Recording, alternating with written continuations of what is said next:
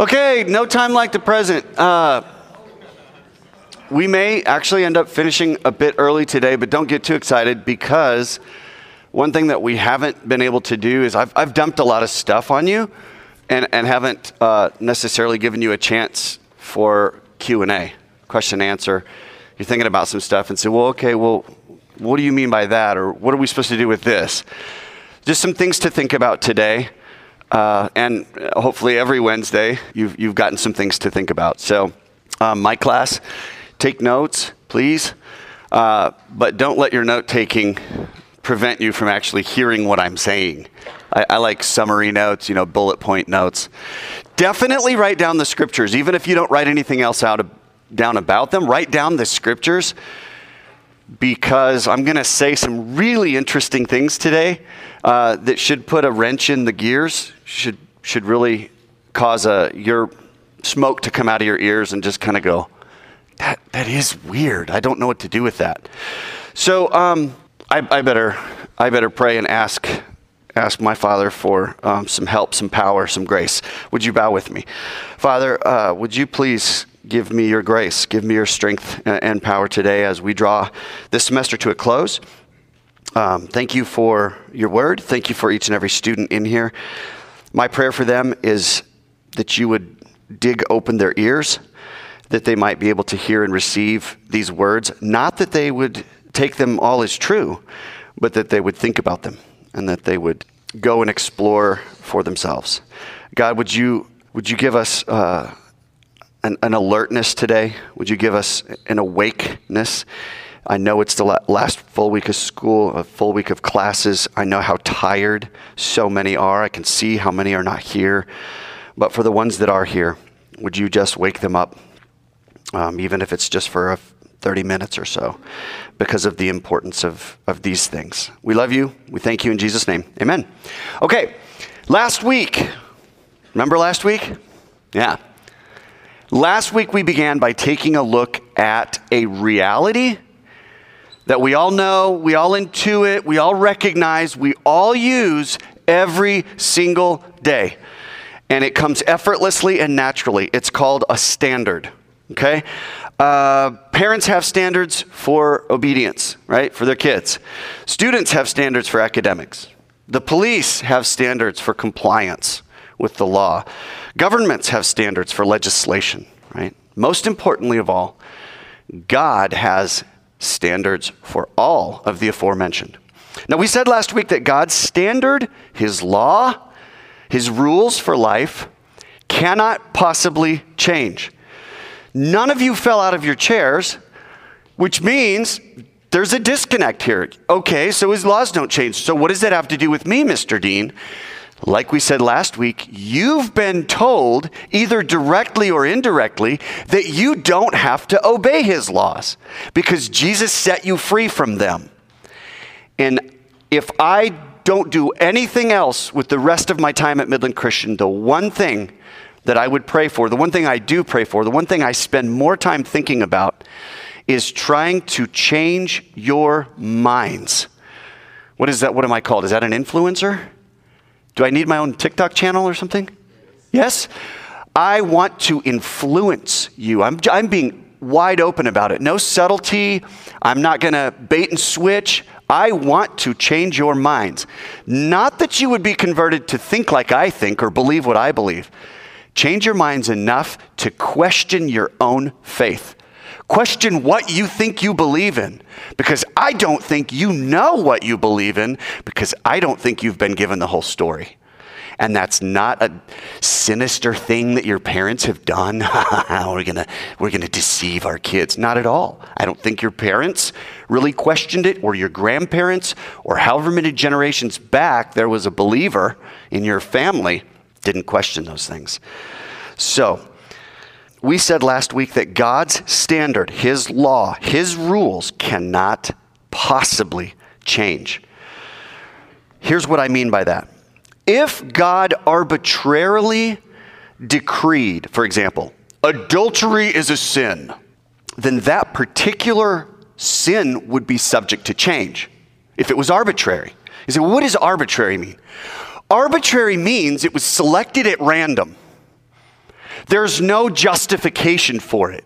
God just stood up that day and said, You know what? I think uh, adultery is going to be wrong. If that is how God selects his rules for living, then those rules are always subject to change.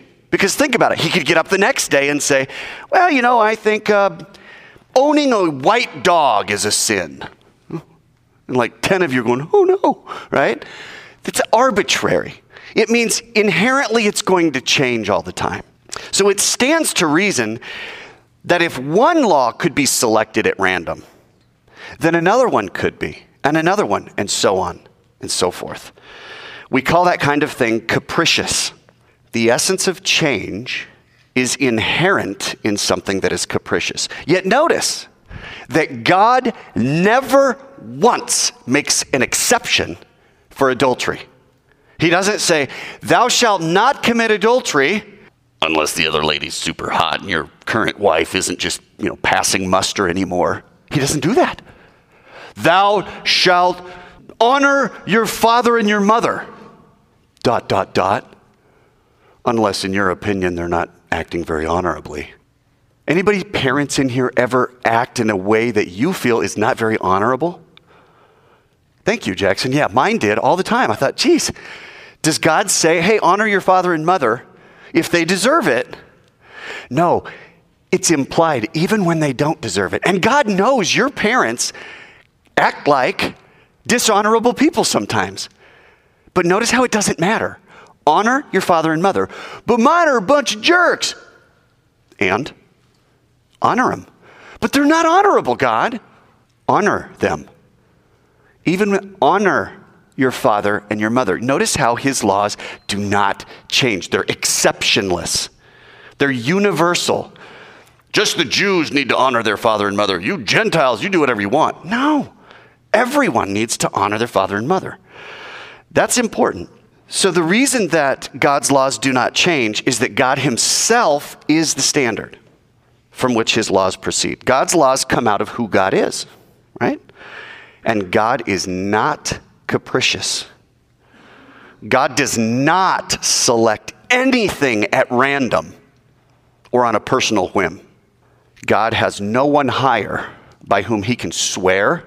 You know, he's like, I swear to God, I'm telling you the truth, man. I swear on my mother's grave.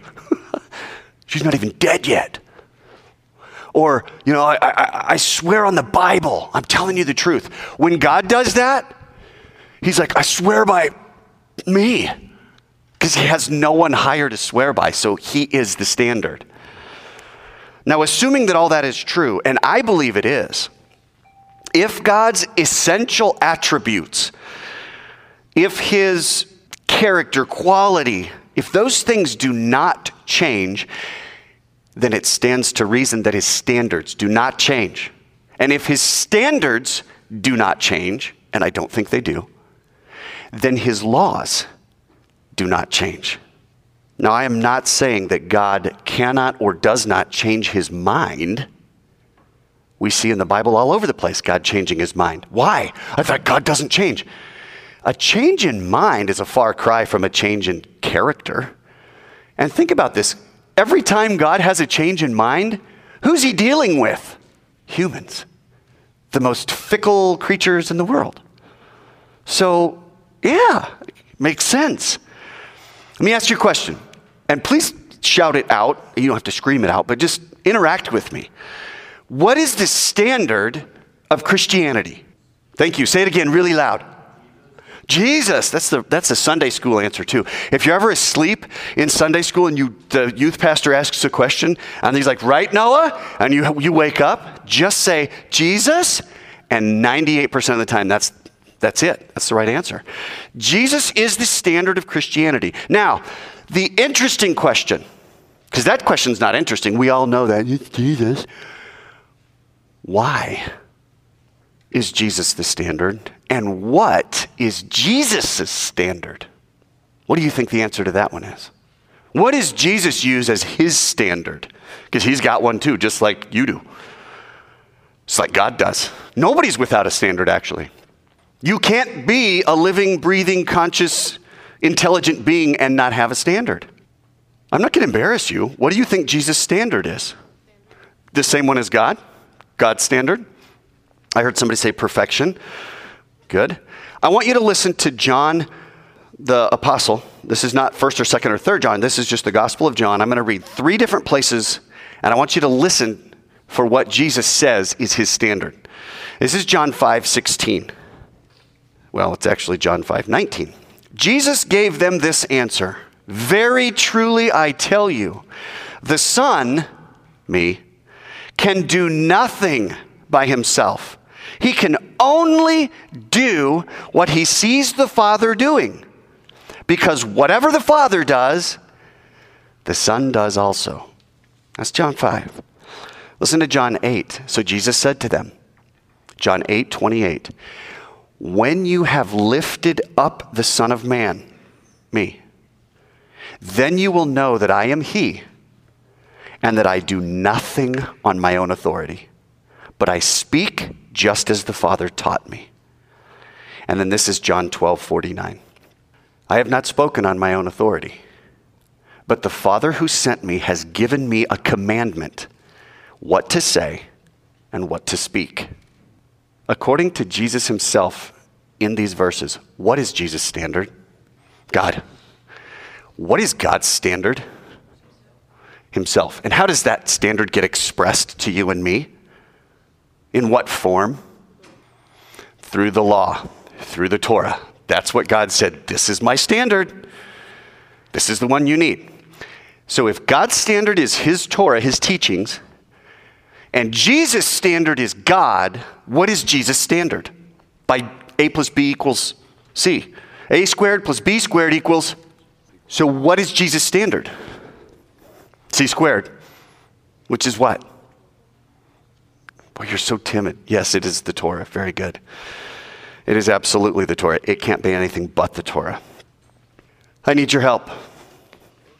I have no idea what to do with the following verse out of Psalm 89. Write this one down Psalm 89, 34. I'm going to give you a little context. This is God talking about his faithfulness and his standard. Okay? If his children forsake my law, and do not walk according to my rules, if they violate my statutes and do not keep my commandments, oh, I will punish their transgression with the rod and their iniquity with stripes. But I will not remove from him my steadfast love, and I will not be false to my faithfulness. Here's verse 34. You ready? I will not violate my covenant or alter the word that went forth from my lips.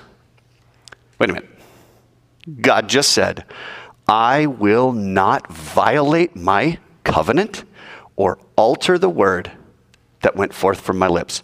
Wait, wait.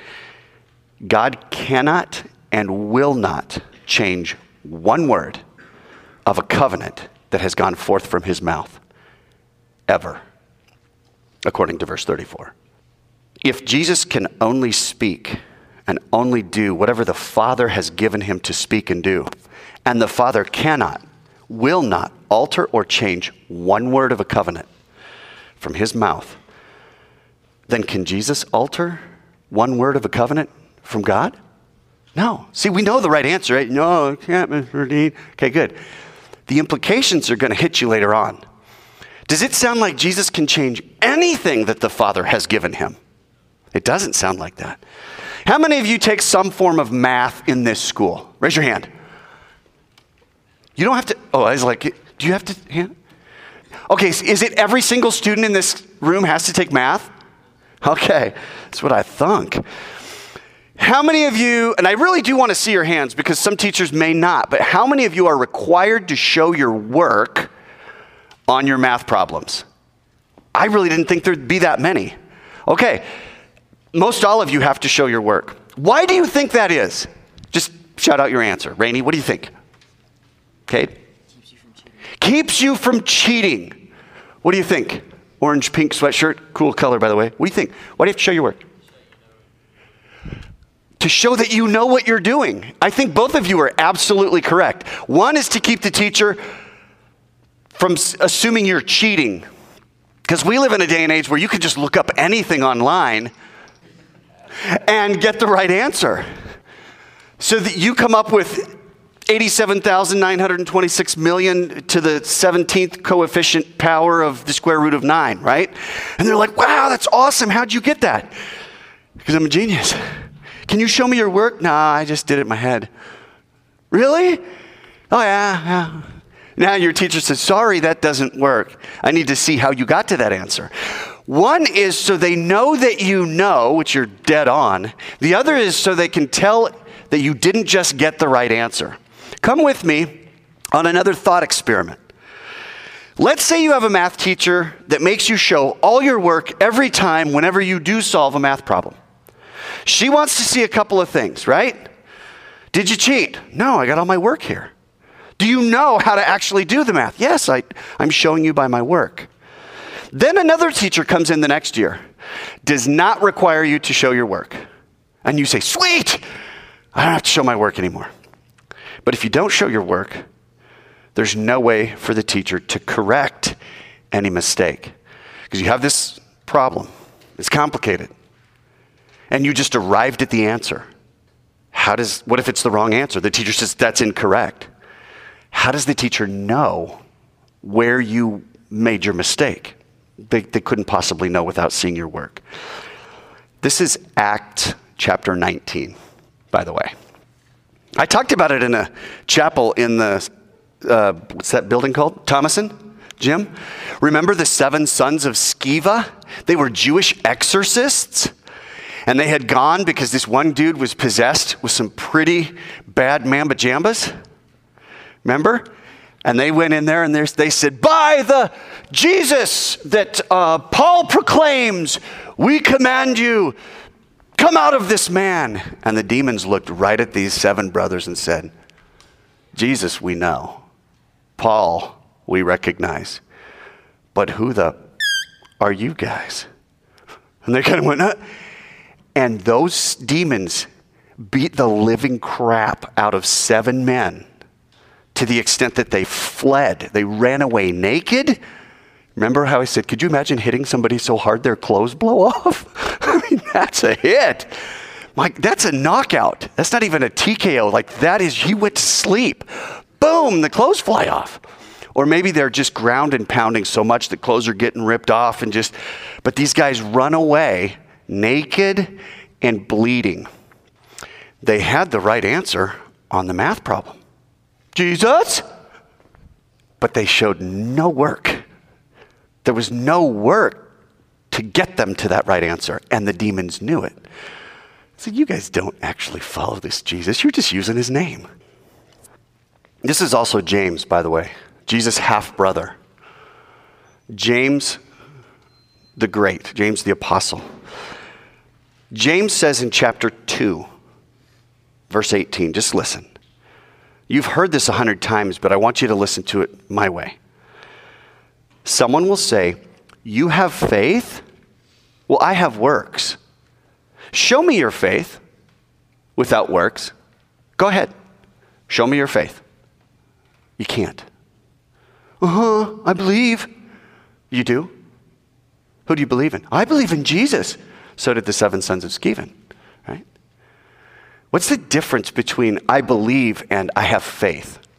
I heard it this way. It's kind of cheesy, but it, it communicates.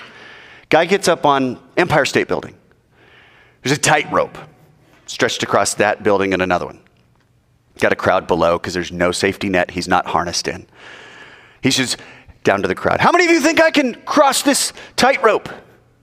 And they all go, Oh, yeah, you can. You're awesome. He says, Blindfolded. And they're like, oh, yeah, you can do it. They just want to see, you know, they want to see him fall probably. They're like, do it. So he puts a blindfold on and he goes across the tightrope, gets to the other side, and they, oh, you rock. And he goes, now for my next trick. How many of you think I can cross the tightrope pushing this wheelbarrow? Oh, yeah. So he does. Blindfolded. Oh, this guy's incredible. Wheelbarrow, blindfolded, tightrope, fall to your death. I can't think of a better way to spend a Sunday Then the guy says, How many of you think, blindfolded, pushing the wheelbarrow on the tightrope, I can cross this thing with somebody in it? Ah, yeah, you could do it. Who wants to be the first one to volunteer? And the crowd goes silent. Why? Do they believe that he could do it with someone in there? Oh, sure.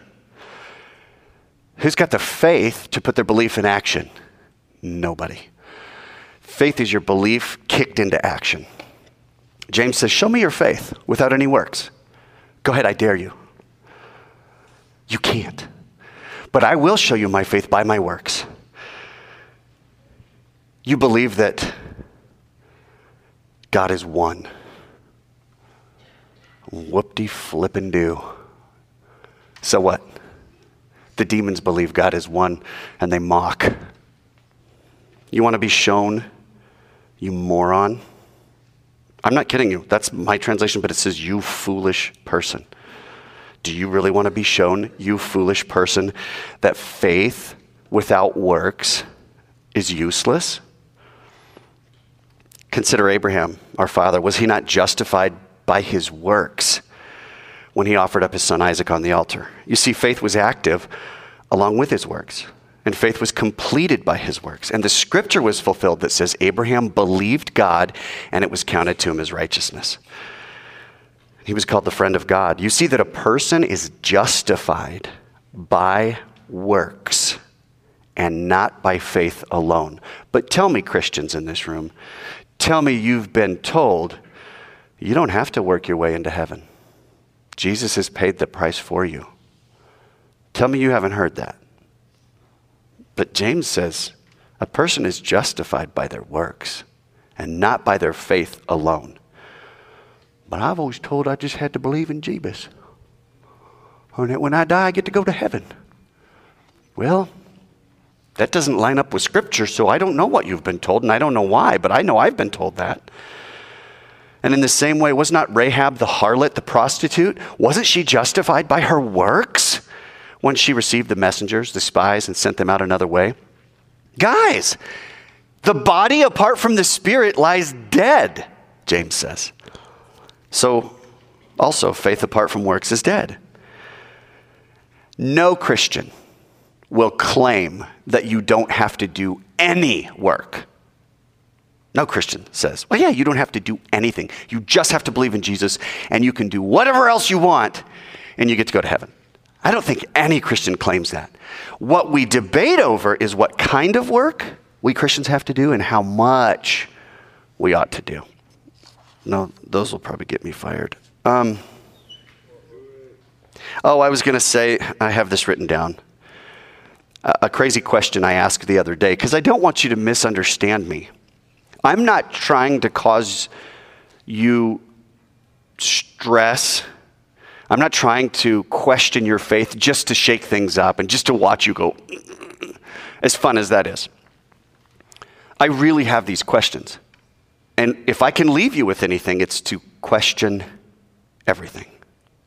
Number one, if you don't, it's not your faith, it's your parents, and it was gifted to you. Cut, paste, and then you walk around. I believe everything my parents taught me. And then you get to college, and somebody says, So, you believe a woman has the right to choose, right? And you're like, No. And they're like, Oh, really? and then they engage in a conversation. You have no idea how to actually defend that because you've never thought through it yourself, and they destroy you and your faith along with it.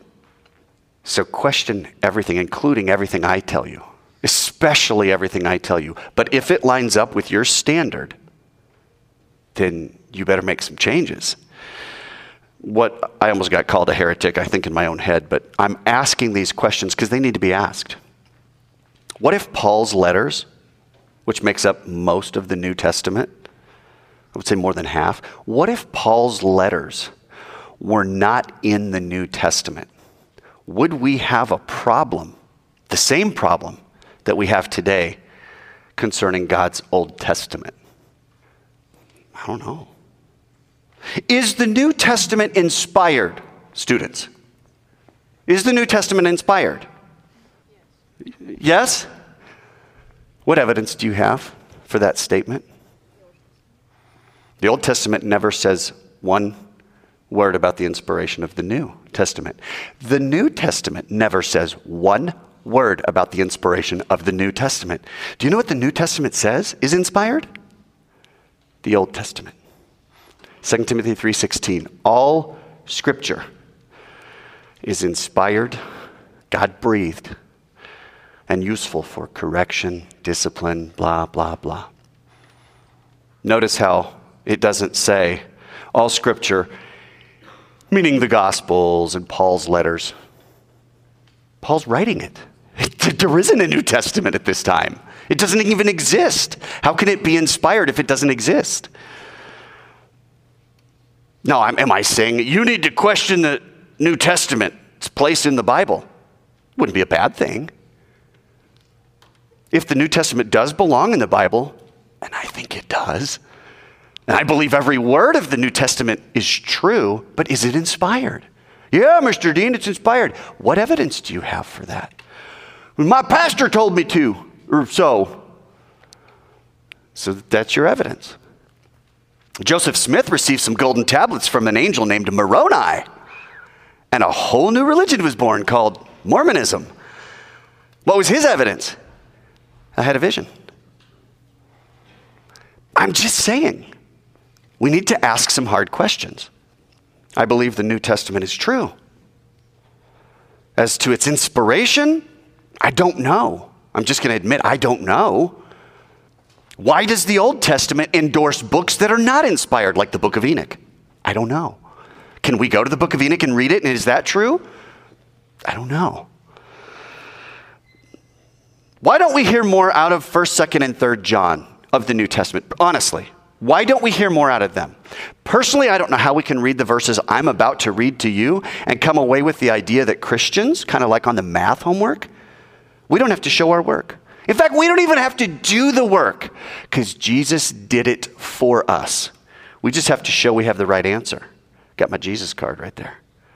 Listen to these verses I'm going to read to you out of 1st, 2nd, 3rd John. The first one, 1 John 2 3. I'll wait for you to write that down. Just 1 John 2 3. So you can actually listen to what. And by the way, if you read 1st, 2nd, and 3rd John, it would take you 10 minutes to read all three of them. 10 minutes, tops, at a remedial level, which you're not at, by the way. We know that we have come to know the Father if we keep his commands. Is that in the New Testament? Whoever says, I know him, but does not do what he commands is a liar. And the truth is not in that person. But if anyone obeys his word, then love for God is truly made complete in them. And this is how we know that we are in him. Whoever claims to live in him must live as Jesus did. How did Jesus live? Oh, yeah, that's right. He lived in complete obedience to God's Torah. Interesting. 1 John 3, verse 4. Write that one down too. 1 John 3, verse 4. I wish I could be interpreting this in my own language just to kind of make it fit my agenda, but I'm not. This is what your Bible says. Everyone who sins breaks the Torah. Wait, wait a minute, John. Didn't Jesus die and we don't have to do the Torah anymore? I guess John didn't get the message when he was an old man writing this. Everyone who sins breaks the Torah. In fact, sin is Torahlessness. That's what it actually says. Sin is Torahlessness. It's not having the Torah. Your Bible says lawlessness. But they're not talking about the civil law that Rome put down. It's talking about God's law, Torah. But you know that he appeared so that he might take away our sins, and in him is no sin. No one who lives in him keeps on sinning. No one who continues to sin has either seen him or known him.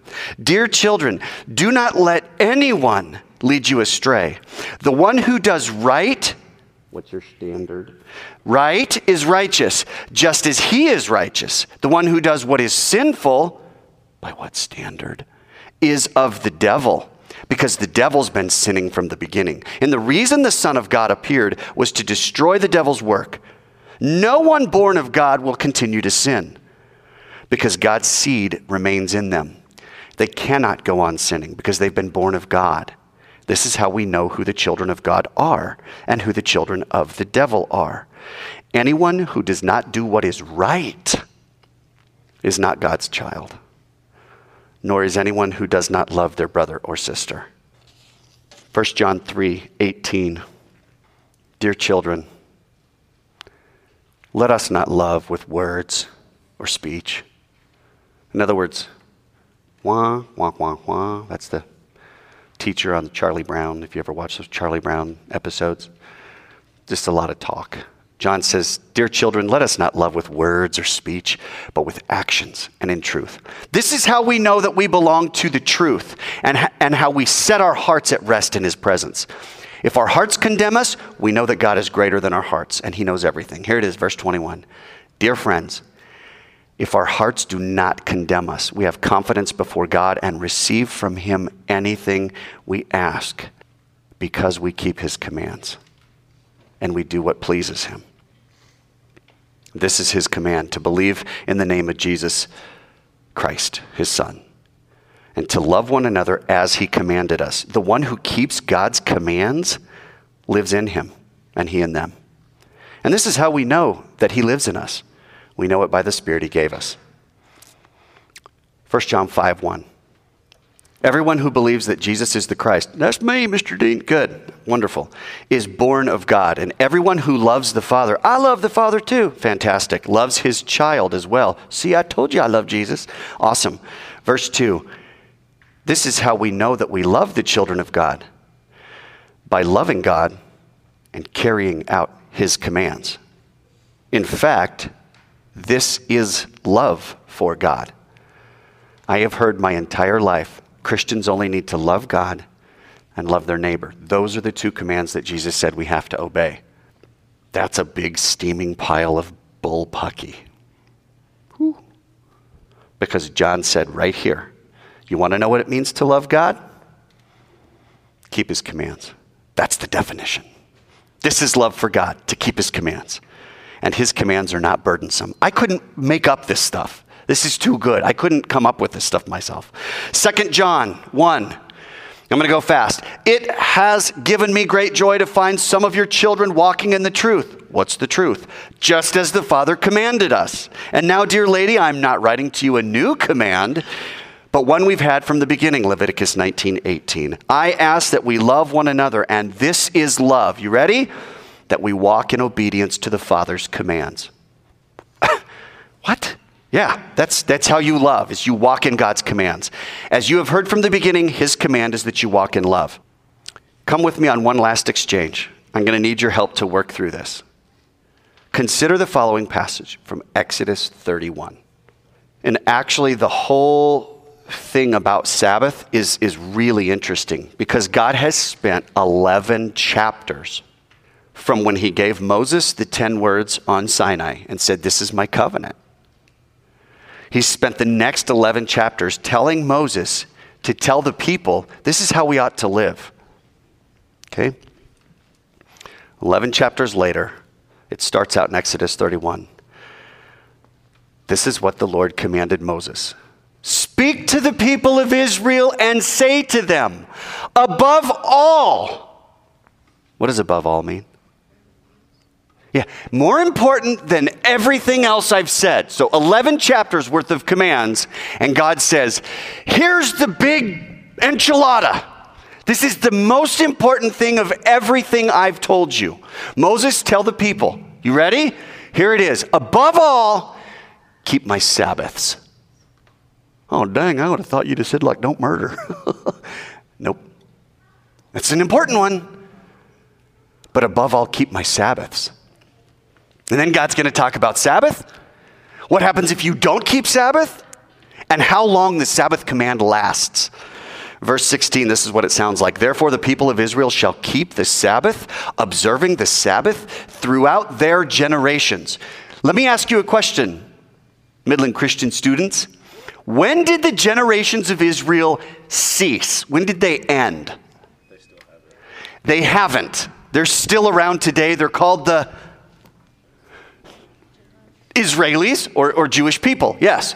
Okay, good. So we have some Jews living in Israel. Awesome. How about from here to when Jesus comes back? Is that when they're going to end their generations? Jesus comes back, he's going to wipe them all out. No. In fact, Jesus says, No, you'll sit on 12 thrones and you'll judge the 12 tribes of Israel that are still going to be around. So when God says, Tell the people of Israel to keep the Sabbath throughout their generations, what's that a synonym of?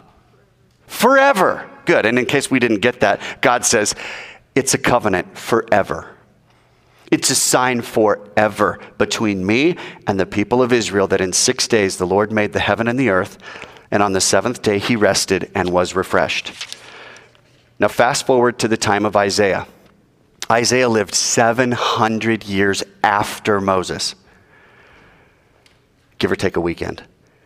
700 years later, God is still talking about this whole Sabbath thing, except now there's a difference. And this is your difference. This is the one that actually counts for you. This is what the Lord says in Isaiah 56 Keep justice, do righteousness, for soon my salvation will come and my righteousness will be revealed. Blessed is the man who does this, and the Son of Man who holds it fast, who keeps the Sabbath, does not disrespect it, who keeps his hand from doing any evil. Here you go. Ready? Verse 3. Let not the foreigner, that's you. Are you Jewish? No, Mr. Dean, I'm not Jewish. That's right. You're a Gentile. You're a foreigner. God says, I'm speaking to you guys. Let not the foreigner who has joined himself to the Lord. What do you call, it's not a joke, what do you call a foreigner who has joined himself to the Lord through his people? Hmm? They're a Gentile, and they say, I like your God better than mine. And I like your laws better than ours. Can I be part of your tribe? What do you call someone, a foreigner, who has joined himself to the Lord? Not a Christian, because Christ won't even be thought of for another, well, he's been thought of, but he won't actually arrive for another 700 years. See, you hear things like, Tell the people of Israel, keep the Sabbath. And you go, That's not me. And that is probably the singest, sing, singus? the single biggest mystery in the New Testament. Is Paul keeps telling all of the Gentiles, if you join yourselves to Jehovah through Jesus Christ, you become a member of the nation of Israel. So anything told to Israel belongs to you. You think I'm kidding? Read Colossians 2. Read, read all of this. Paul says, You become fellow heirs of the promises, of the covenants, of all the good stuff if you've joined yourself to Israel. You become fellow citizens. He usually he actually says the word fellow citizens. So when you hear Israel, that's not me. I'm a Christian you are absolutely dead wrong. You are part of Israel if you've joined yourself to Jehovah through Jesus. So, God says, let the foreigner who's joined himself to the Lord say, not say, excuse me, the Lord will surely separate me from his people, Israel. Let not the eunuch say, Behold, I'm a dry tree. For this is what the Lord says To the eunuchs who keep my Sabbaths Really? Who choose the things that please me and hold fast my covenant, I will give in my house and within my walls a monument, awesome, and a name better than sons and daughters. If I'm Jewish and I'm listening to this right now, I'm like, wait, what the heck did you just say? To the foreigners who join themselves to you, you're going to give a name better than me, son? Better than son or daughter? And God says, yeah, that's right. Well, help me out, guys. What name could possibly be better than son or daughter? God says, Jonathan, you're my son. And you're like, yes! What could possibly be better than you're my son or you're my daughter? Think about your own family. Huh? Did you say wife? You're exactly right. That's the only name that's better than son or daughter is wife. You're not just going to be my son that I can order around and tell what to do. I'm going to bring you up and be my wife. The foreigners? You're going to marry them? Mm-hmm. Holy cow. Yeah. I will give a name better than son or daughter. I will give them an everlasting name that shall never be cut off. And the foreigners who join themselves to the Lord to serve him, to love the name Yehovah, and to be his servants, everyone who keeps the Sabbath and does not disrespect it and holds fast my covenant, these I will bring to my holy mountain and make them joyful in my house of prayer. Their burnt offerings and sacrifices will be accepted on my altar. For my house shall be called a house of prayer for all peoples. And the Lord God who gathers the outcasts of Israel, that's you, declares, I will gather yet others to Israel, besides those already gathered. Guess what Jesus said? John 8. I have sheep that are not of this fold. I'm going to go and gather them as well. And I'm going to bring those sheep into this fold, and there will be one flock, one pastor, one voice. He's talking about you. He's echoing exactly what his father just said. God talks about the Sabbath at creation in the Torah given to Moses, to Israel, Judah, the divided kingdom, David, Solomon, all the prophets, Jesus, Paul, all the disciples talk about Sabbath continually. And then Isaiah says in chapter 66 For as the new heavens and new earth that I make shall remain before me. Hey, when do we get the new heaven and the new earth? What time frame is that talking about? Oh, at the end of time, at Judgment Day, after. Uh, uh, okay, so cool. So Isaiah is talking about the end of time. He says, For as the new heavens and new earth that I make shall remain before me, says the Lord, so shall your offspring and your name remain before me, from new moon to new moon and from Sabbath to Sabbath. All flesh shall come and worship before me. Did you hear that? God's still talking about Sabbath even at the end of time, into the next life. And you're sitting there going, Sabbath? We don't have to do that, do we? Surely that can't be important to God. I'll end with this God's standard is what unites us, it's the only thing that unites us. Question your standard, question everything.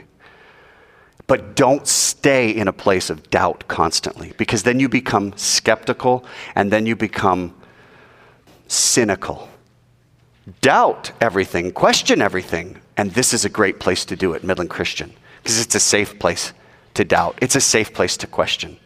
If you start questioning out there at college, I don't know what you'll come up with if you don't have a strong grounding in what the truth is here. Okay, is there any questions from any of you? Don't think you're being respectful if you sit there quietly. Anybody have any questions? I know there's a lot of verses in the New Testament that you are probably thinking of or could go to and say, hey, this verse says we don't have to do that. Only one comment to that. How can Jesus change any commandment of God? And if Jesus can't, how could Paul? How could Paul possibly do that or anyone else? I, I just don't know. Any questions, Tyler? Any, anything? You good? Got all your theology worked out. Sweet. All of you have all your theology worked out. Oh, hey, what, what's going on? Somebody passed out. Noah, hey, buddy. Um, so, if God's commandment is to keep the Torah, how are some ways we can do that? Okay, great question. If God really expects us to keep the Torah, the Sabbath, or the Sabbath, how could we do that? Man, if you would allow me one more Wednesday, I will tell you everything I've learned about the Sabbath since about January of this year. And I'll squish it into about 30 minutes. Awesome question. Somebody, please say, hey, Mr. Dean, are you doing any of this stuff you're talking about? I actually am. I am. I'm trying, anyways. And I've never had more fun in my Christian walk than keeping the festivals that God said trying to eat the way God said, and taking a day to unplug from the nutso crazy, chaotic lives that we live and just hang out with friends and family, and read my Bible. Um, go here, go there, but not with, you know, the pace that we always go. It, it's crazy. It's awesome. Anyways, uh, it's 10:13. We're finishing right on time. Would you please set up the uh, cafeteria and the big groups of people that you see standing around doing nothing? Uh, mock them and boo at them and, and jeer at them and, and fling your nose like eh, like that and something like that. You know, make them feel bad. Okay. God bless you.